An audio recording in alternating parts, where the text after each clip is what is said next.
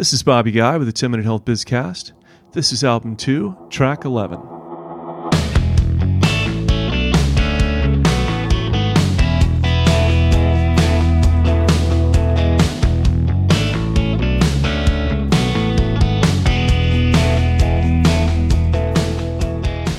With us today is Aaron Enton, the co founder and CEO of Insight Optics, the 2018 winner of the Healthcare Dealmakers Pitch Competition in Dallas.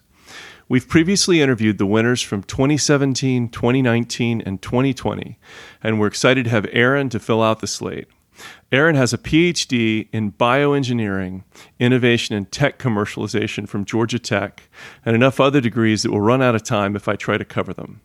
He's been a consultant or in the C suite at IntelliHealth, Huxley Medical, iCheck, and Plutonic. When it comes to Insight Optics, which we're talking about today, Apptentive named Insight Optics the number one app changing healthcare, and that's a big deal. Aaron, welcome. Thank you for having me. Tell our audience about Insight Optics. Yeah, Insight Optics is a company that's dedicated to preventing preventable diseases when you look at the disease landscape today, a majority of the biggest players in this space, like diabetes and hypertension, tend to be more or less managed at this point. As long as patients are seeing their primary care physician or endocrinologist once a year, then those diseases are more or less set up. Um, the prominence that's really starting to rise today is in the comorbidities associated with these diseases. So you look at uh, diabetes, for example, there are additional diseases outside of that main set, like uh, diabetic retinopathy, that can result in incredibly debilitating situations like total blindness if you're not careful. And a lot of these diseases uh, are really preventable today. Uh, same as diabetes and hypertension, with managed care, you can avoid a lot of the harsh consequences. But because the spotlight hasn't been on the comorbidities, there's not really uh, a lot that these patients are aware of or are capable of doing. Uh, the CDC put out a report a couple of years ago indicating, for example, that 80% of all blindness is completely preventable as long as patients go to a specialist once a year. It's, it's as easy as that. You go see an ophthalmologist once a year and you won't go blind. Um, unfortunately, I liken that to telling a patient that you need to go home and floss more. Uh, most patients actually aren't going to follow up with that recommendation. And there are a number of reasons for that, but it ultimately comes down to the behavioral component of uh, patient care. And that's where Insight Optics is really making a difference. We've developed a platform that enables primary care physicians, or the point of primary contact for these patients, to record video with their smartphones and know through computer vision and machine learning that they've captured the right content and that it's of a diagnosable quality before they transmit it to a specialist for diagnostic support. And that specialist does everything that they normally do. They provide the uh, findings and follow up instructions, and because it is enti- operating entirely locally, uh, the patient can follow up with them if needed. And now they can get the care that would normally be considered part of a specialized exam where the patient already is. And it's addressing that behavioral component through technology. And that's where we're making a difference. So, as we look at healthcare overall in the US, there is a lot of inefficiency in how we deliver care. And I like what you talked about with Insight Optics that what you're attacking are the behavioral components, the behavioral hurdles, right, to changing care. So this is this is exciting. Um, how you're looking at it. As you grow the company, talk to us about how you see ways to make healthcare better in the U.S. Yeah. So there there are a few points in there that I think really merit discussion. Um, the first is accessibility, right? At the end of the day, you can have the latest, greatest, best tool.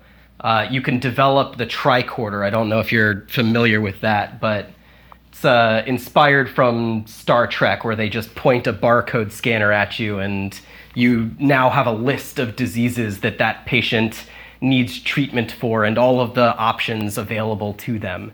Um, but if you're not developing that technology in a way that is actually getting to the patient, then it almost defeats the purpose of building the technology.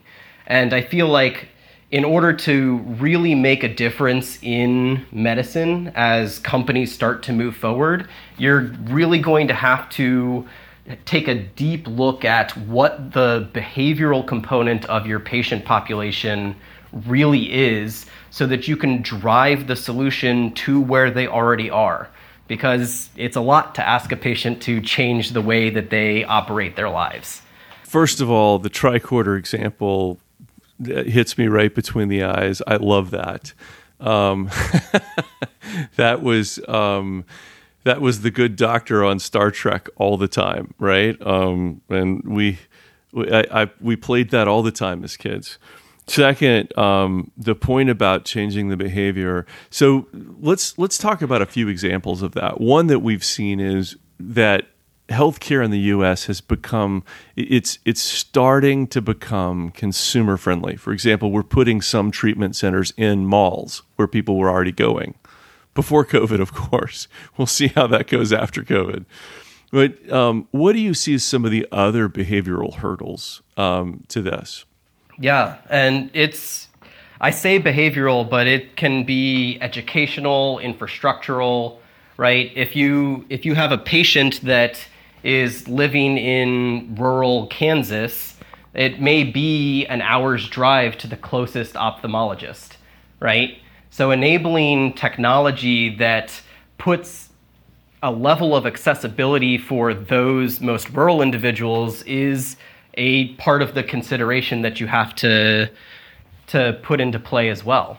It's it's a combination of looking at the lives of your patient population and really stretching it to something that makes it accessible financially, accessible educationally, right? They need to know that they have a risk of developing this disease, um, and accessible in in and throughout their behavioral patterns, right? If you have patients that are going to a primary care physician once a year but don't go see a specialist until there's a problem, uh, you should probably find a way to integrate that technology into the primary care physician's office.